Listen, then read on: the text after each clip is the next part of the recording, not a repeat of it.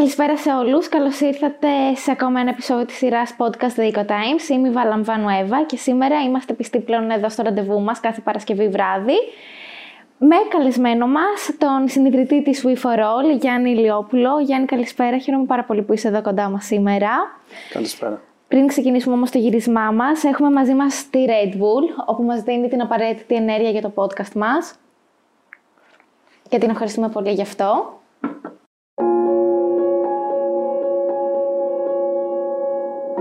«130 δισεκατομμύρια τετραγωνικά μέτρα δασικής έκτασης μειώνονται κάθε χρόνο από την επιφάνεια της γης και εκπέμπονται πάνω από 36 δισεκατομμύρια τόνοι διοξιδίου του άνθρακα, το υψηλότερο εδώ και 800.000 χρόνια. Η We For All ξεκίνησε από δύο φίλους μετά τις καταστροφικές φωτιές στην Ελλάδα το 2018.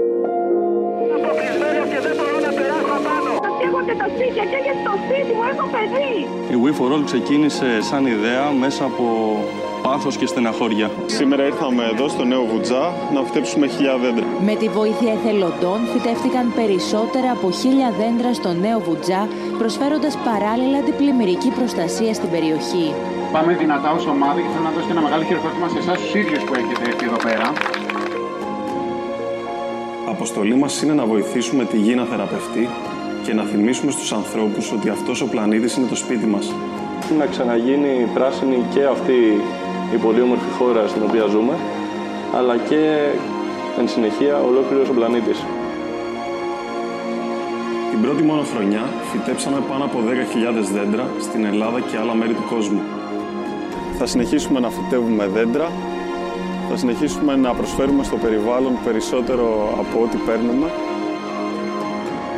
Καθαρίζουμε δάση και παραλίες. Εκπαιδεύουμε εκατοντάδες παιδιά και νέους με περιβαλλοντικές δράσεις και ομιλίες. Δημιουργούμε νέες τεχνολογίες για την προστασία των δασών και του περιβάλλοντος. Ενώνουμε ανθρώπους με ένα κοινό όραμα. Ένα καλύτερο αύριο για τον πλανήτη και όλους εμάς. Υπάρχουμε γιατί μας στηρίζουν άνθρωποι σαν εσένα. Άνθρωποι που δεν είναι απλοί παρατηρητές. Άνθρωποι που ήρθαν μαζί μας να φυτέψουμε. Άνθρωποι που με την οικονομική τους συνεισφορά κάνουν το έργο μας εφικτό. Όλοι μαζί είμαστε η οικογένεια της We For All. Τρία, δύο, ένα, όλοι πάνω τα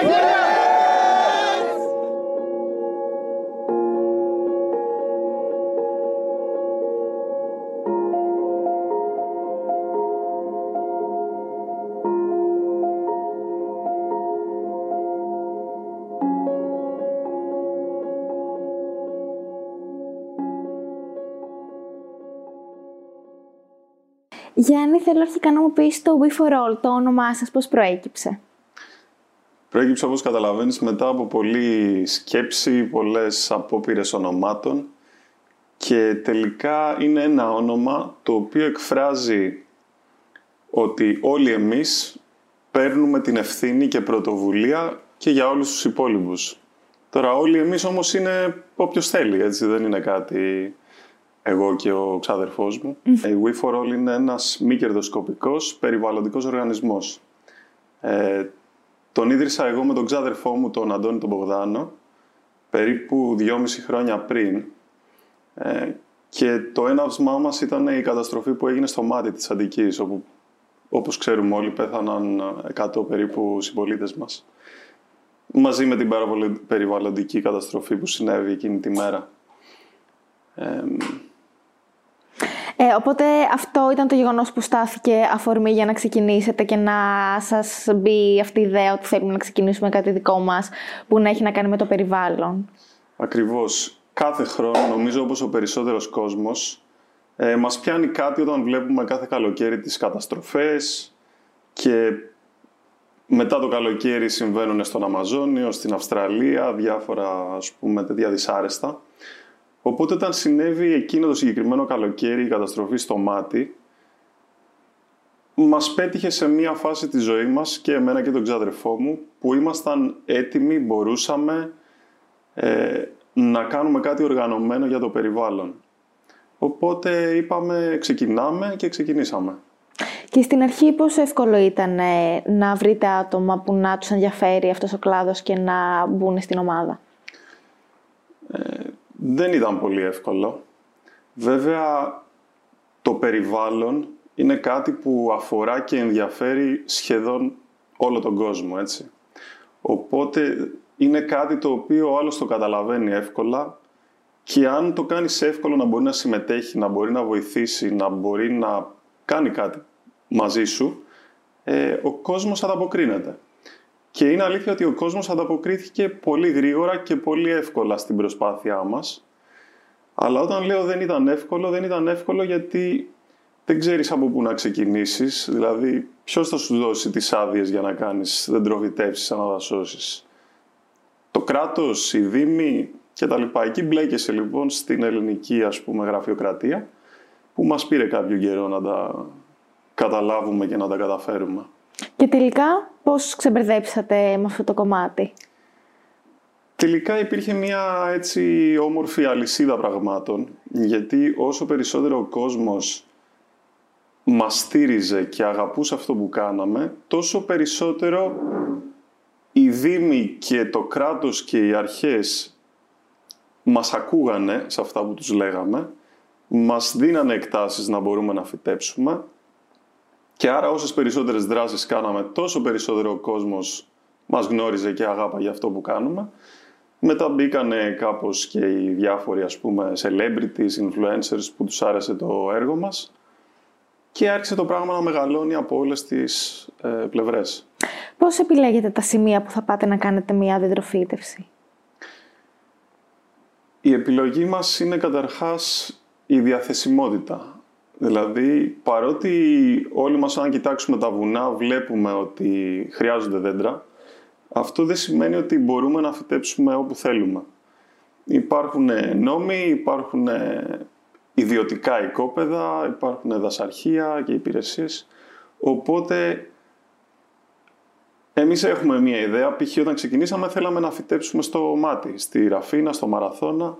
Χρειάστηκε να μιλήσουμε εκεί με τους δήμους, με τους δημάρχους και να μας υποδείξουν πολύ συγκεκριμένα σημεία που θα μπορούσε να γίνει μια δράση.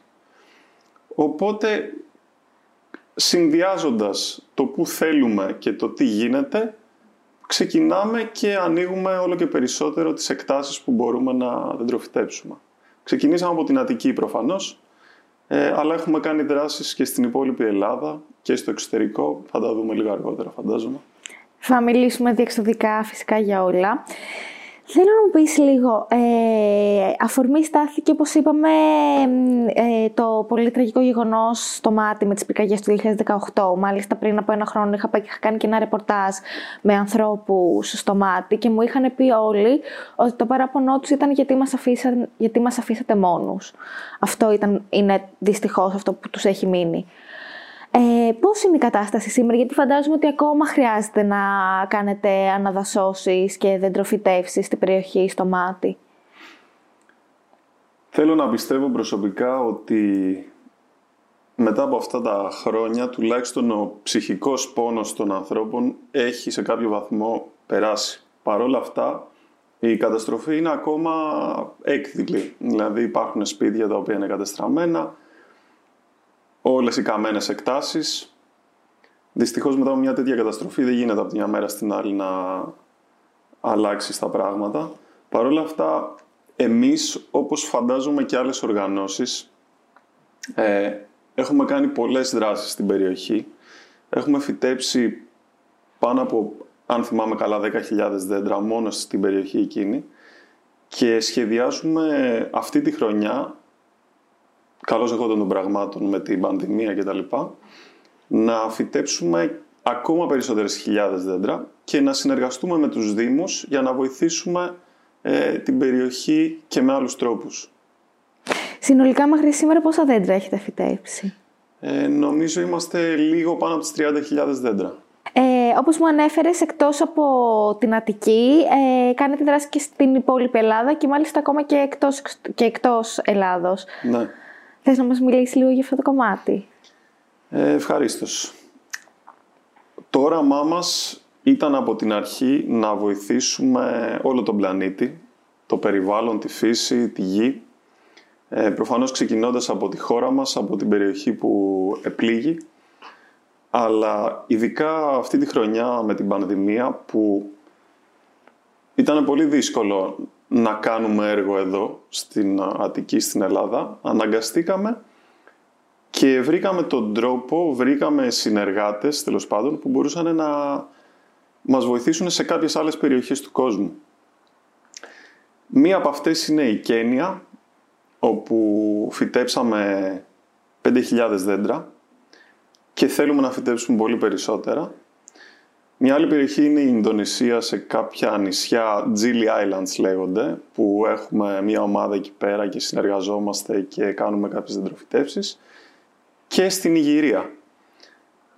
Δεν σκοπεύουμε να σταματήσουμε, ούτε σκοπεύουμε να μείνουμε σε αυτές τις χώρες. Όσο περισσότερο δυναμώνουμε, τόσο πιο πολλές δράσεις θα κάνουμε.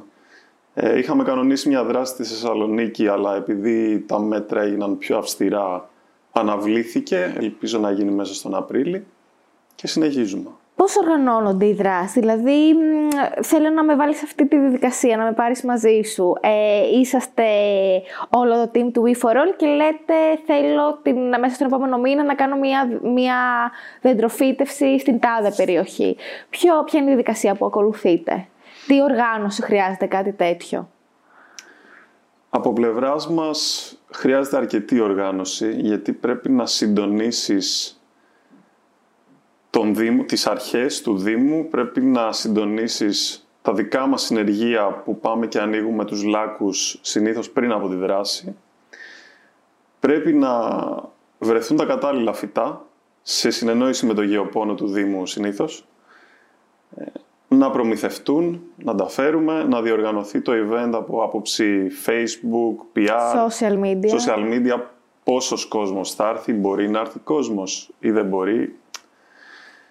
Και όταν έρθει, εν πάση περιπτώσει, εκείνη η μέρα, να έρθει ο κόσμος εκεί, να τον καλωσορίσουμε, να το κάνουμε όσο γίνεται πιο ευχάριστο, έτσι να βάλουμε τη μουσική μας, ε, να πούμε δύο λόγια, δηλαδή να βοηθήσουμε τον κόσμο να μάθει και κάτι, όχι μόνο να έρθει εκεί να βάλει ένα δέντρο να φύγει, αλλά να μάθει πώς δεντροφυτεύουμε, ποιες είναι οι διαδικασίες, πώς βοηθάει έτσι το περιβάλλον. Ε, γίνεται το event, το οποίο είναι και μια ανθρώπινη δράση, αν το θες. Δηλαδή δεν είναι μόνο τα δέντρα που θα φυτευτούν, είναι ότι οι άνθρωποι κοινής λογικής που τους αρέσει η φύση, που τους αρέσει το περιβάλλον, έρχονται, γνωρίζονται μεταξύ τους, συνεργάζονται, φυτεύουν, περνάνε καλά και τους μένει μια όμορφη έτσι, εμπειρία, την οποία συνήθως θέλουν να την επαναλάβουν. Οπότε πολλές φορές βλέπετε κάποιον που έρχεται σε μια δεντροφύτευση μετά να τον ξαναβλέπετε και στα υπόλοιπα event σας. Τις περισσότερες φορές γίνεται αυτό, ανάλογα βέβαια και τις περιοχές. Οκ. Ε, αυτό που μου ανέφερες για τα δέντρα, υπάρχουν κάποια συγκεκριμένα δέντρα που είναι καλύτερη, επιλογή, καλύτερη σαν επιλογή για να φυτέψετε αυτά; Ναι, πολύ σωστά το είπες. Ανάλογα το πού θα φυτέψεις, δηλαδή αν θα φυτέψεις πάνω στα βουνά, κοντά σε θάλασσα, αν θα φυτέψεις μέσα στην πόλη ή μακριά από θάλασσα, αλλάζουν και οι επιλογές των δέντρων. Εμείς συνήθως επιλέγουμε δέντρα τα οποία δεν είναι έφλεκτα, ή δυνατόν, ε, δεν έχουν πολλές, πώς να το πω, πολλές ανάγκες ε, από νερό και τα λοιπά για να μπορέσουν να επιβιώσουν ε, εύκολα. Βέβαια, όταν φυτεύουμε μέσα σε ένα δήμο, μπορεί ο δήμος να έχει κάποιες ιδιαίτερες ανάγκες, οπότε τροποποιούμε, ας πούμε, το τι θα φυτευτεί. Θέλω να μου μιλήσεις λίγο για σένα, δηλαδή πώς προέκυψε όλο αυτό το ενδιαφέρον σου για το περιβάλλον; Ε, είχε, οι σπουδές που έχεις κάνει έχουν ενδεχομένως κάποια σχέση με τις περιβαλλοντικές ανησυχίες, με τη βιωσιμότητα; Για να είμαι απόλυτα ειλικρινής, οι σπουδές που έχω κάνει δεν έχουν καμία σχέση με το περιβάλλον. Ε, οι σπουδές μου είχαν να κάνουν με management, οργάνωση, δημόσιες σχέσεις. Και οπότε έχει φυσικά και μια σχέση με αυτό που κάνεις σήμερα. Έχει να κάνει ναι, με το πώς σχεδιάζεις και οργανώνεις οποιαδήποτε ας πούμε Αλλά εγώ σαν άνθρωπος προσπαθούσα πάντα ό,τι κάνω να έχει ένα θετικό αντίκτυπο στον κόσμο. Θες το περιβάλλον, θες τους ανθρώπους. Ε, Δηλαδή ποτέ δεν με ενδιέφερε μόνο το κέρδος ή ξέρω εγώ απλά να κάνω μια δουλειά. Ε, στη ζωή μου ασχολήθηκα με πολλά πράγματα. Περάσαμε δύσκολα χρόνια με την κρίση. Ε, είχα ανοίξει ένα εστιατόριο, μετά είχα ανοίξει μια εταιρεία συμβουλευτική. Τέλος πάντων, έκανα πολλές προσπάθειες να τα καταφέρω και να ανακαλύψω και εγώ το δικό μου δρόμο, γιατί δεν ήξερα τι είναι αυτό που μ' αρέσει να κάνω στη ζωή μου, τι είναι αυτό που θέλω να κάνω. Οπότε οριμάζοντας κι εγώ και ακούγοντας μέσα μου τη φωνή που έλεγε το τι, τι θέλω να κάνω, τι μ' αρέσει να κάνω, βλέποντας την ανάγκη του πλανήτη μας και του κόσμου ε, με την περιβαλλοντική καταστροφή που υπάρχει στις μέρες μας, ε, κατάλαβα, αντιλήφθηκα και αποφάσισα ότι αυτός ο δρόμος είναι κάτι που με εκφράζει. Γι' αυτό και σε μεγάλο βαθμό άφησα όλα τα υπόλοιπα πράγματα που έκανα στην άκρη και αφιερώθηκα και ασχολήθηκα με το να αναπτυχθεί αυτός ο οργανισμός, η We for All, σε Ελλάδα και σε εξωτερικό. Από πόσα άτομα αποτελείται σήμερα η ομάδα σας; Η, στο γραφείο, αν το θέλεις, είμαστε περίπου 7 άτομα, 7-8 άτομα, αλλά έχουμε τους συνεργάτες μας οι οποίοι είναι πιο τεχνικό προσωπικό, δηλαδή έχουν τα μηχανήματα για τους λάκους και τα λοιπά, οι οποίοι είναι άλλοι καμιά δεκαριά, εν πάση περιπτώσει. Έχουμε το επιστημονικό μας, τους επιστημονικούς μας συνεργάτες, για να είμαστε σίγουροι ότι και επιστημονικά αυτό που κάνουμε είναι σωστό και για να ανακαλύπτουμε συνεχώς και νέους τρόπους που θα μπορούσαμε να βοηθήσουμε ή να βελτιώσουμε το έργο μας. Ε, οπότε αυτή είναι έτσι ο πυρήνας της ομάδας μας. Παρ' όλα αυτά θέλω να τους αποκαλώ η οικογένεια της We for All. Είναι όλοι οι άνθρωποι που μας ακολουθούν, όλοι οι άνθρωποι που θέλουν να είναι μαζί μας και να βοηθάνε στο έργο αυτό που κάνουμε. Οι οποίοι είναι πάρα πολλοί προφανώς. Δηλαδή μόνο σε μία δράση που είχαμε κάνει πριν την πανδημία είχαν έρθει 1.300 άτομα πούμε, σε μία μέρα και φυτέψαμε 1.500 δέντρα. Οπότε ναι, από τους 40.000 περίπου followers ας πούμε θεωρώ ότι πολλοί από αυτούς είναι ενεργοί στο, στον αγώνα αυτό, στο παιχνίδι αυτό ας πούμε, που λέγεται We For All. Τι feedback λαμβάνετε, δηλαδή όταν έρχεται κάποιος και ζει αυτή την εμπειρία, μετά τι, τι feedback έχει να σας δώσει; Δεν θέλω να ακουστώ τώρα υπερβολικός, αλλά δεν έχω ακούσει ούτε μία φορά κάτι αρνητικό από κάποιον άνθρωπο που ήρθε να συμμετέχει σε μια δράση. Δηλαδή όλοι είναι ενθουσιασμένοι, όλοι έχουν κουραστεί και το ευχαριστήθηκαν και σίγουρα το να επενδύσουν δύο ώρες από μια Κυριακή ή ένα Σάββατο, αντί να κάνουν κάτι που το κάνουν όλοι τους στη ζωή, νομίζω ότι τους προσφέρει κάτι πολύ καλό. Ρε Γιάννη, ξέρεις τι θέλω να σε ρωτήσω πραγματικά τώρα. Πόσο σημαντικό είναι να φυτέψουμε ένα δέντρο; Αν θυμάμαι καλά, ένας μέσος όρος βέβαια, ένα δέντρο απορροφάει περίπου 22 κιλά διοξιδίου του άνθρακα το χρόνο και παράγει 117 κιλά οξυγόνο. Η όλη προσπάθεια που κάνει η ανθρωπότητα αυτή τη στιγμή είναι να μειώσει όσο γίνεται το διοξίδιο του άνθρακα που παράγεται στην ατμόσφαιρα και να αυξήσει το οξυγόνο. Οπότε θεωρώ ότι ενώ μπορεί να πει κανένας μόνο ένα δέντρο τι θα αλλάξει, αν 7 δισεκατομμύρια άνθρωποι σκεφτούν να φυτέψουν μόνο ένα δέντρο, θα αλλάξει πάρα πολλά. Ακριβώς. Και πολύ γρήγορα. Οπότε ναι, η απάντηση είναι πάρα πολύ σημαντικό. Κάνετε πάρα πολλές δράσεις και στην Αττική. Θέλω να μου μιλήσεις λίγο για την επιχείρηση Πράσινη Αττική που τρέχετε σαν δράση σας. Οκ. Η επιχείρηση Πράσινη Αττική ήταν και είναι ένα project που το σκεφτήκαμε κατά τη διάρκεια της καραντίνας ε, όπου ουσιαστικά μπήκαμε σε επικοινωνία με δήμους της Αττικής. Αυτή τη στιγμή νομίζω είναι περίπου 25 δήμοι με τους οποίους έχουμε κάποια συνεργασία. Και ο στόχος είναι να φυτέψουμε ένα εκατομμύριο δέντρα στην Αττική στα επόμενα τρία χρόνια. Προφανώς είναι ένα μεγάλο εγχείρημα.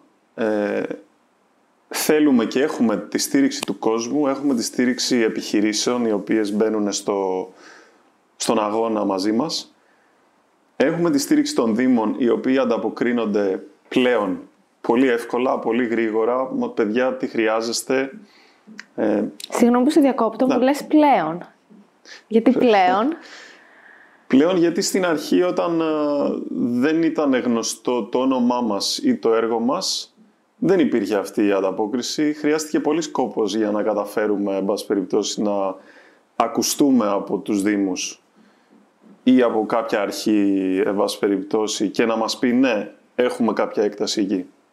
Okay. Αυτή τη στιγμή όμως που μας γνωρίζουν και που ξέρουν ότι έχουμε κάνει κάποιο έργο, έχουμε συνεργαστεί με Δήμους, έχουμε φυτέψει δέντρα, στις περισσότερες περιπτώσεις είναι όλοι πολύ δεκτικοί και εξυπηρετικότατοι. Οπότε αυτή τη στιγμή με περίπου 25-27 Δήμους στην Αττική έχουμε κάνει κάποιο πλάνο και κάνουμε ήδη δράσεις μικρότερης κλίμακας γιατί περιμένουμε λίγο να ανοίξουν ε, τα μέτρα για να μπορέσει και να έρθει και κόσμος να το ευχαριστηθεί. Ε, έχουμε ήδη κάνει δράσεις π.χ. στον Πειραιά, στο Δήμο Χαρνών, στο Δήμο Φιλής, στο Δήμο Αθηνών, Μαραθώνα, Ραφίνα και πολλούς άλλους. Οπότε ένα από τα project μας, χωρίς να σημαίνει ότι είναι το μόνο project στο οποίο δίνουμε βαρύτητα, είναι η επιχείρηση Πράσινη Αντική, η οποία είναι αυτό που σου περιέγραψα. Μαζί με αυτό ακολουθεί όλη η υπόλοιπη Ελλάδα και ακολουθούν και άλλες χώρες. Υπάρχουν κάποιες συγκεκριμένες εποχές που είναι πιο κατάλληλες για δεντροφύτευση; Σίγουρα, στην Ελλάδα ε, η περίοδος για δεντροφυτεύσεις και αναδασώσεις είναι συνήθως από Οκτώβρη μέχρι Μάρτιο, αρχές Απρίλη. Βέβαια, επειδή εμείς φυτεύουμε και μέσα στον αστικό ιστό, που πολλές φορές έχουμε αυτόματο πότισμα ή κάνουμε τέτοια πράγματα, μπορεί ενδεχομένως λίγο να επεκταθεί. Παρ' όλα αυτά, σίγουρα τους καλοκαιρινούς μήνες δεν μπορούμε να δεντροφυτεύουμε. Οπότε, ό,τι κάνουμε για φέτος στην Ελλάδα θα γίνει μέσα στον Απρίλη. Και μετά από τέλη Σεπτέμβρη θα ξεκινήσουμε πολύ δυναμικά πλέον, ελπίζω χωρίς κορονοϊό, να φυτέψουμε δεκάδες χιλιάδες δέντρα. Έτσι όπως μου το περιγράφεις, ε, αυτό που μου έρχεται σαν πρώτη σκέψη είναι ότι πόσο καλή οργάνωση χρειάζεται για να το στήσεις όλο αυτό και ότι σε καμία περίπτωση δεν μπορείς να το κάνεις σαν part-time, συνδυαστικά με κάποια άλλη δουλειά. Ε, έχεις δίκιο σε αυτό που λες, έτσι είναι. Και ενώ πάντα υπήρχαν και ακόμα υπάρχουν στη χώρα μας άνθρωποι οι οποίοι από την καλή τους την καρδιά εθελοντικά παίρνουν 5, 10, 20 δέντρα και πάνε κάπου να τα φυτέψουν. Ε, αυτό το πράγμα, αν κάποιος θέλει να το κάνει οργανωμένα, με ένα μεγάλο αντίκτυπο για το περιβάλλον και για την κοινωνία, θέλει σοβαρή ενασχόληση, θέλει επαγγελματισμό ε, και πρέπει να είναι η κύρια δραστηριότητά του.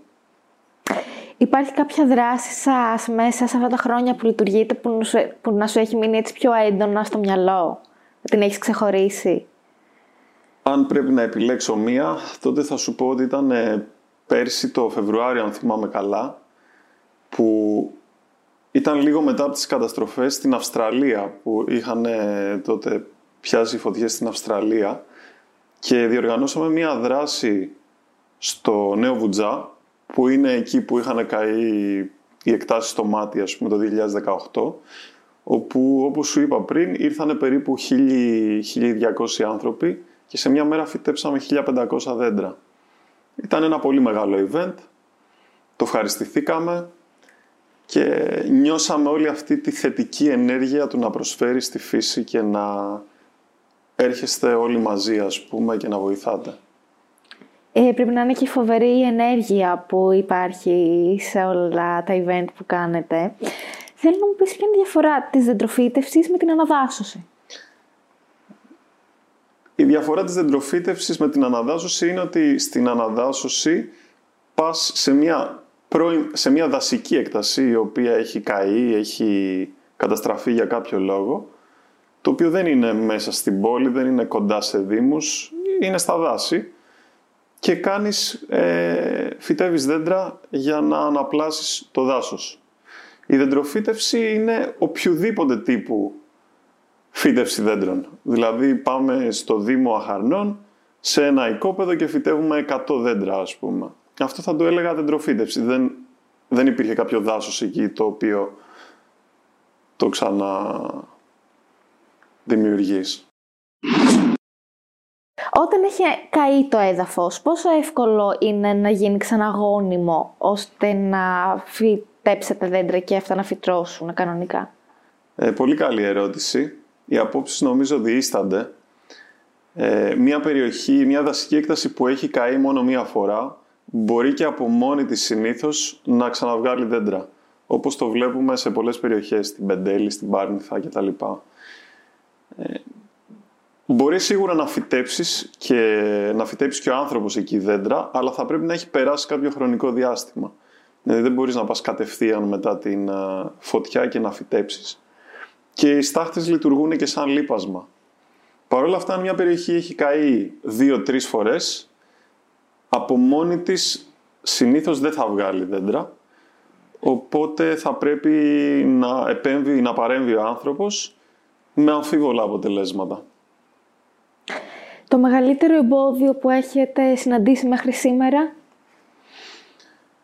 Νομίζω ότι το μεγαλύτερο εμπόδιο ήταν και είναι η κρίση την οποία περνάμε. Δηλαδή, ήμασταν σε μια πολύ δυνατή ανωδική φάση, όπου όλο και περισσότερος κόσμος ερχόταν και συμμετείχε στις δράσεις μας και ξαφνικά ε, όλα πάγωσαν, γιατί όπως καταλαβαίνεις, εμάς μας στηρίζουν και εταιρείες. Δηλαδή το έργο μας το στηρίζουν οι διάφορες εταιρείες, οι οποίες ε, είναι ευαισθητοποιημένες περιβαλλοντικά. Όταν λοιπόν όλες αυτές οι εταιρείες είναι σε μια κατάσταση αναστολής, κλεισμένες, δεν έχουν προσωπικό κτλ. Άρα δεν μπορούν και να στηρίξουν όπως θα μπορούσαν, εν πάση περιπτώσει.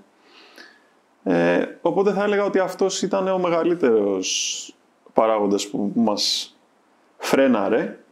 Παρ' όλα αυτά αυτή τη στιγμή έχουμε βρει τον τρόπο και έχουμε ξεκινήσει και οι εταιρείες έχουν αρχίσει και ενεργοποιούνται ξανά. Οπότε νομίζω το ξεπερνάμε. Θέλω να είμαι αισιόδοξος. Όμως τον τελευταίο χρόνο με τα επαναλαμβανόμενα lockdown, τις απαγορεύσεις κλπ, κλπ. Τι κάνετε, πώς το ξεπεράσατε αυτό το εμπόδιο; Έγιναν κάποιες δράσεις όταν δεν υπήρχαν ε, τα αυστηρά lockdown ε, όπου ο κόσμος ερχόταν γιατί ήταν ο χώρος ανοιχτός, πάντα φοράγαμε τις μάσκες μας, τηρούνταν όλα τα μέτρα ασφαλείας.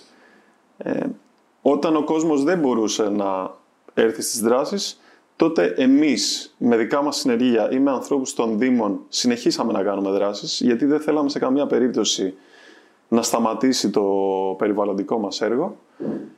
Και όπως σου είπα, δραστηριοποιηθήκαμε σε χώρες του εξωτερικού, και νομίζω ότι αυτή τη στιγμή είμαστε σε μια πορεία όπου ξαναμπαίνουμε δυναμικά στο έργο μας. Στο εξωτερικό πόσο είναι, κατά πόσο είναι ενημερωμένοι ε, οι άνθρωποι σε τέτοια events και σε τέτοιες δράσεις; Ανάλογα τη χώρα πάντα, αλλά πιστεύω ότι αν συγκρίνουμε την Ελλάδα με την Ευρώπη, με την υπόλοιπη Ευρώπη, είμαστε αρκετά πίσω στο περιβαλλοντικό τομέα ή στο τομέα του sustainability. Ε, βέβαια οι χώρες που είναι πιο βόρεια στην Ευρώπη δεν έχουν τόσο ανάγκη δεντροφυτεύσεις και τα λοιπά γιατί έχουν τα δάση τους, δεν πιάνουν φωτιές στο βαθμό που πιάνουμε εμείς. Ε, και είναι μέρος του αγώνα μας ουσιαστικά να βοηθήσουμε στη γενικότερη αφύπνιση και εκπαίδευση του κόσμου όσον αφορά την περιβαλλοντική κρίση και όσον αφορά το sustainability κτλ. Εσύ έχεις κάνει κάποιες αλλαγές στην καθημερινότητά σου τα τελευταία χρόνια ώστε να είσαι μια πιο βιώσιμη καθημερινότητα ενδεχομένως; Σίγουρα έχω κάνει, αναπόφευκτα. Ε, πιστεύω ότι ο καθένας μας μπορεί να κάνει κάτι σημαντικό για το περιβάλλον αλλάζοντας τις συνήθειές του σε κάποιο βαθμό, εν πάση περιπτώσει. Δηλαδή, αντί να πάρεις ε, κάθε μέρα ένα-δύο μπουκαλάκια πλαστικά νερό, μπορείς να πάρεις ένα γυάλινο μπουκαλάκι, ένα θερμός. ή αν πάρεις το πλαστικό να το ξαναγεμίζεις εσύ. Θα πας στο σούπερ μάρκετ, πάρε τη δική σου τσάντα, την οποία θα την ξαναχρησιμοποιήσεις. Ε, ε, δεν θέλω να ακουστώ υπερβολικός, αλλά μην τρως δύο φορές τη μέρα, κάθε μέρα κρέας, ας πούμε. Ξέρεις, λίγο όλες αυτές οι συνήθειες. Ή πας στην παραλία και βλέπεις πεταμένα σακούλες, κρουασάν, τσιγάρα. Μάζεψέ τα, αφού δεν θα πάει κανένας εκεί να μαζέψει. Ε, αυτό σίγουρα έχει αλλάξει σε μένα και προσπαθώ και εγώ μέσα από την όλη κίνηση που κάνουμε να, να δείξω στον κόσμο ότι ο καθένας μπορεί και αν ο καθένας κάτι κάνει θα αλλάξουν τα πράγματα πάρα πολύ γρήγορα. Μακάρι πραγματικά να το καταλάβουμε όλοι ότι από το χέρι μας περνάνε τα πάντα και ότι μικρά πράγματα στην καθημερινότητά μας μπορεί, μπορούν όντως να κάνουν ε, μια μεγαλύτερη αλλαγή στο τέλος. Ακριβώς. Social media. Ένα πάρα πολύ σημαντικό κομμάτι. Marketing. Ε, βοηθάει τα περισσότερα brands να τα μάθει ε, περισσότερος κόσμος και εσάς σας έχει βοηθήσει πάρα πολύ στις δράσεις σας και για να έχετε μεγαλύτερη συμμετοχή. Πώς το χειρίζεις αυτό το κομμάτι, ειδικά τον τελευταίο χρόνο μετα, ε, που λόγω της πανδημίας έχουν μειωθεί οι δράσεις και όλα γίνονται πλέον digital; Ε, όπως πολύ σωστά είπες, τα social media είναι πάρα πολύ σημαντικός παράγοντας, αν όχι ο πιο σημαντικός όσον αφορά την επικοινωνία κάποιου οργανισμού ή κάποιας εταιρείας. Παρ' όλα αυτά, επειδή ο κόσμος βομβαρδίζεται συνεχώς από μηνύματα, ε, άπειρα ας πούμε, δεν είναι τόσο εύκολο να του τραβήξεις την προσοχή. Δηλαδή πρέπει να έχεις επιμονή, επανάληψη και να βλέπει ο κόσμος ότι όντως κάτι κάνεις. Δηλαδή ο κόσμος δεν, δεν ανταμείβει όταν του πουλάς κάτι. Ο κόσμος ανταμείβει όταν βλέπει ότι γίνεται έργο. Και εκεί πέρα έχεις organically την υποστήριξή του. Εμείς αυτό προσπαθήσαμε να κάνουμε ουσιαστικά, να επικοινωνήσουμε αυτό που κάναμε. Έχετε μετρήσει πόσους εθελοντές έχετε μέχρι σήμερα; Ξέρεις, επειδή δεν ε, καταγράφουμε τους εθελοντές μας σε κάποια αίτηση, δηλαδή δεν, κάποιος για να έρθει να βοηθήσει στη We for All δεν χρειάζεται να πάρει κάποια έγκριση ή να συμπληρώσει κάποιο χαρτί.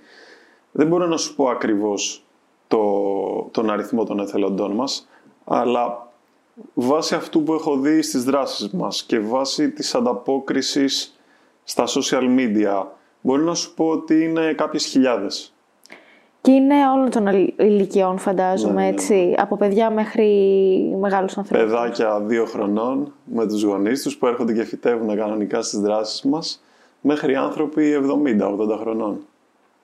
Αν κάποιος θέλει να συμμετάσχει στο, στην We for All και στις δράσεις που κάνετε, τι πρέπει να κάνει; Μπορεί να μας ακολουθήσει καταρχάς στα social, ε, στο Instagram και στο Facebook κυρίως, όπου εμείς αναρτούμε το πρόγραμμα των δράσεών μας και ενημερώνουμε π.χ. ότι την Παρασκευή τάδε του μηνός στο συγκεκριμένο μέρος θα γίνει δεντροφύτευση ή θα γίνει καθαρισμός παραλίας. Και το φτιάχνουμε αυτό σε κάποιο event στο facebook. Οπότε ο κόσμος ενημερώνεται από εκεί και απλά έρχεται και συμμετέχει. Δεν χρειάζεται δηλαδή να μας στείλει μήνυμα, να πάρει έγκριση ή οτιδήποτε έρχεται εκεί πέρα και είναι μαζί μας. Τέλεια. Εκτός από τις διατροφητεύσεις που είπαμε ότι το καλοκαίρι δεν είναι η καλύτερη περίοδος για να ναι. γίνουν, κάνετε και τους καθαρισμούς των παραλιών. Μίλησέ μου λίγο γι' αυτό. Γενικώς να σου πω ότι κάνουμε και ψάχνουμε συνεχώς να κάνουμε πράγματα χωρίς να είμαστε μόνο, πώς να το πω, προσιλωμένοι ότι κάνουμε μόνο δεντροφυτεύσεις ή μόνο Σίγουρα κάνουμε καθαρισμούς δασών και παραλίων.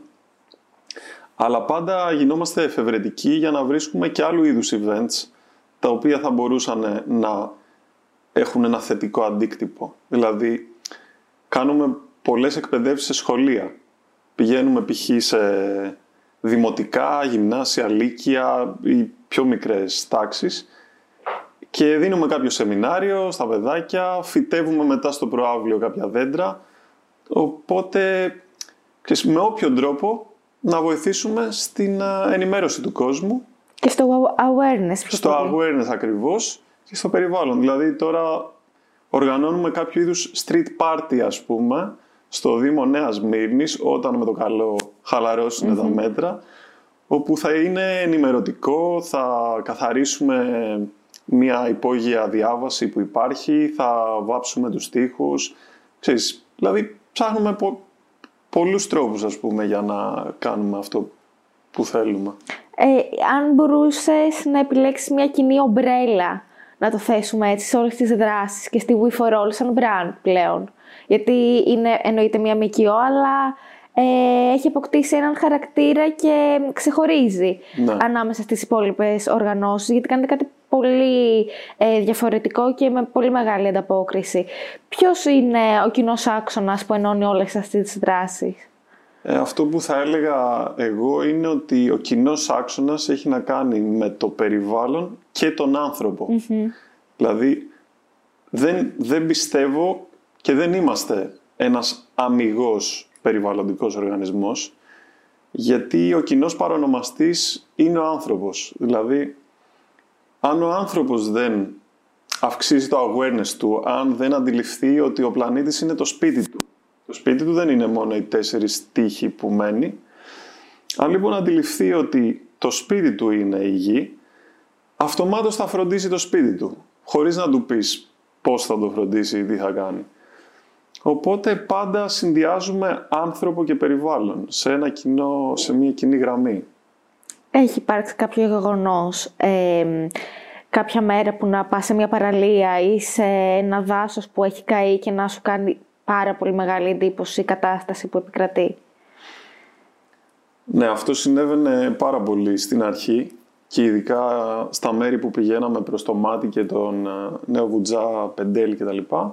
όπου έβλεπες ένα κατεστραμμένο τόπο και μπορούσες να, να νιώσεις τη ζωή που υπήρχε πριν από κάποιους μήνες και πλέον υπήρχε ας πούμε κρανίου τόπος, έτσι, θάνατος. Ε, βέβαια το να, το να σε πιάσουν ας πούμε πώς να το πω τα συναισθηματικά και να μην μπορείς να κάνεις το έργο σου δεν βοηθάει οπότε ε, σηκώνεις τα μανίκια και λες ok πάμε να το ξαναδημιουργήσουμε αυτό και να ελπίσουμε ότι αυτή τη φορά θα το προσέξουμε και θα το προστατέψουμε όπως πρέπει. Μου ανέφερες και πριν ότι μέχρι το 2024-2025 έχετε θέσει έναν στόχο. Να φυτέψετε ένα συγκεκριμένο αριθμό δέντρων. Ναι, Ε, ανάμεσα φυσικά και στις άλλες δράσεις που θα κάνετε μέχρι τότε. ναι. Θες να μοιραστείς μαζί μας ποια είναι τα επόμενα σχέδιά σας; Τα επόμενα σχέδιά σου, ποιες είναι οι επόμενες ιδέες σου, τι θες ακόμα να κάνεις, πώς θες να βοηθήσεις; Μπορώ να σου πω αυτά που μέχρι τώρα γνωρίζω, γιατί αύριο μπορεί να έχω σκεφτεί και κάποια άλλα. Ε, έχουμε θέσει έναν στόχο, ο οποίος είναι μέχρι το 2030 ένα δισεκατομμύριο δέντρα. Δισεκατομμύρια. Ένα δισεκατομμύριο δέντρα. Αυτό είναι πλανητικά προφανώς, δεν είναι μόνο στην, Στην Ελλάδα. Έτσι. Ε, το πώς θα το πετύχουμε αυτό ακριβώς ε, δεν το γνωρίζω, αλλά δεν ξεκινάω, ξέρεις, ξεκινάω πρώτα θέτοντας το όραμα και μετά Το κάνεις breakdown. το κάνω breakdown στο πώς θα το πετύχουμε. Ακριβώς. Αυτή τη στιγμή λοιπόν ε, θέλω να σου πω ότι ανοίγουμε γραφεία, ανοίγουμε, ξεκινάμε δηλαδή τη λειτουργία μας σε δύο άλλες χώρες που είναι η Ιταλία και η Αγγλία. Έχουμε τους ανθρώπους μας εκεί πέρα και ξεκινάμε να το στείλουμε σιγά σιγά ώστε να επεκταθεί και σε αυτές τις χώρες. Ε, αμέσως μετά έρχεται η Αμερική, όπου η Αμερική όλοι ξέρουμε ότι είναι ένα πολύ μεγάλο πεδίο, ας πούμε. Οπότε, με επιχειρήσεις τοπικές και με επιχειρήσεις παγκόσμιες, με projects εννοώ επιχειρήσεις, ε, θέλω να πιστεύω ότι συνέχεια θα μπορούμε να κάνουμε περισσότερα πράγματα. Και θα μας ανοίγεται ένας δρόμος που θα βλέπουμε ποια είναι η επόμενη ενέργεια. Οπότε κάπως έτσι θα προχωρήσουμε. Αυτό με το εξωτερικό έχει πάρα πολύ ενδιαφέρον και αυτό που λέει, δηλαδή στην Ελλάδα μόνο δεν θα ήταν πιστεύω δυνατόν ε, και εφικτό να γίνει, Σε να καμία φυτευτούν ένα περίπτωση. δισεκατομμύριο. Σε καμία Ενώ όταν το βλέπεις ε, σε μια κλίμακα σε όλο τον κόσμο, ε, νομίζω ότι θα τα καταφέρετε. Γιατί σε βλέπω πολύ into it, ε, θέτεις στόχο και το καταφέρνεις. Ε, πιστεύω πιστεύω ότι θα το πετύχετε μέχρι το 2030. Ε, ανυπομονώ να δω καινούριε δράσεις σας, να δω μέσα στα επόμενα χρόνια πώς ακόμα θα εξελιχθεί σαν οργανισμός, γιατί πραγματικά έχει πάρα πολύ ενδιαφέρον το ότι στην Ελλάδα γίνεται μια τέτοια προσπάθεια. Ε, σε ευχαριστώ πάρα πολύ που είσαι εδώ σήμερα μαζί μας. Ελπίζω να τα ξαναπούμε σύντομα και να καλύψουμε και ένα, μια διεντροφήτευση που θα κάνετε ενδεχομένως. Έχει πάρα πολύ ενδιαφέρον πραγματικά. Ευχαριστούμε πάρα πολύ το στούντιο P56 για την καταπληκτική φιλοξενία του και φυσικά την Red Bull που μας έδωσε την απαραίτητη ενέργεια για το podcast μας. Να προσέχετε, να είστε όλοι καλά μέχρι την επόμενη Παρασκευή και ακόμα ένα επεισόδιο. Bye!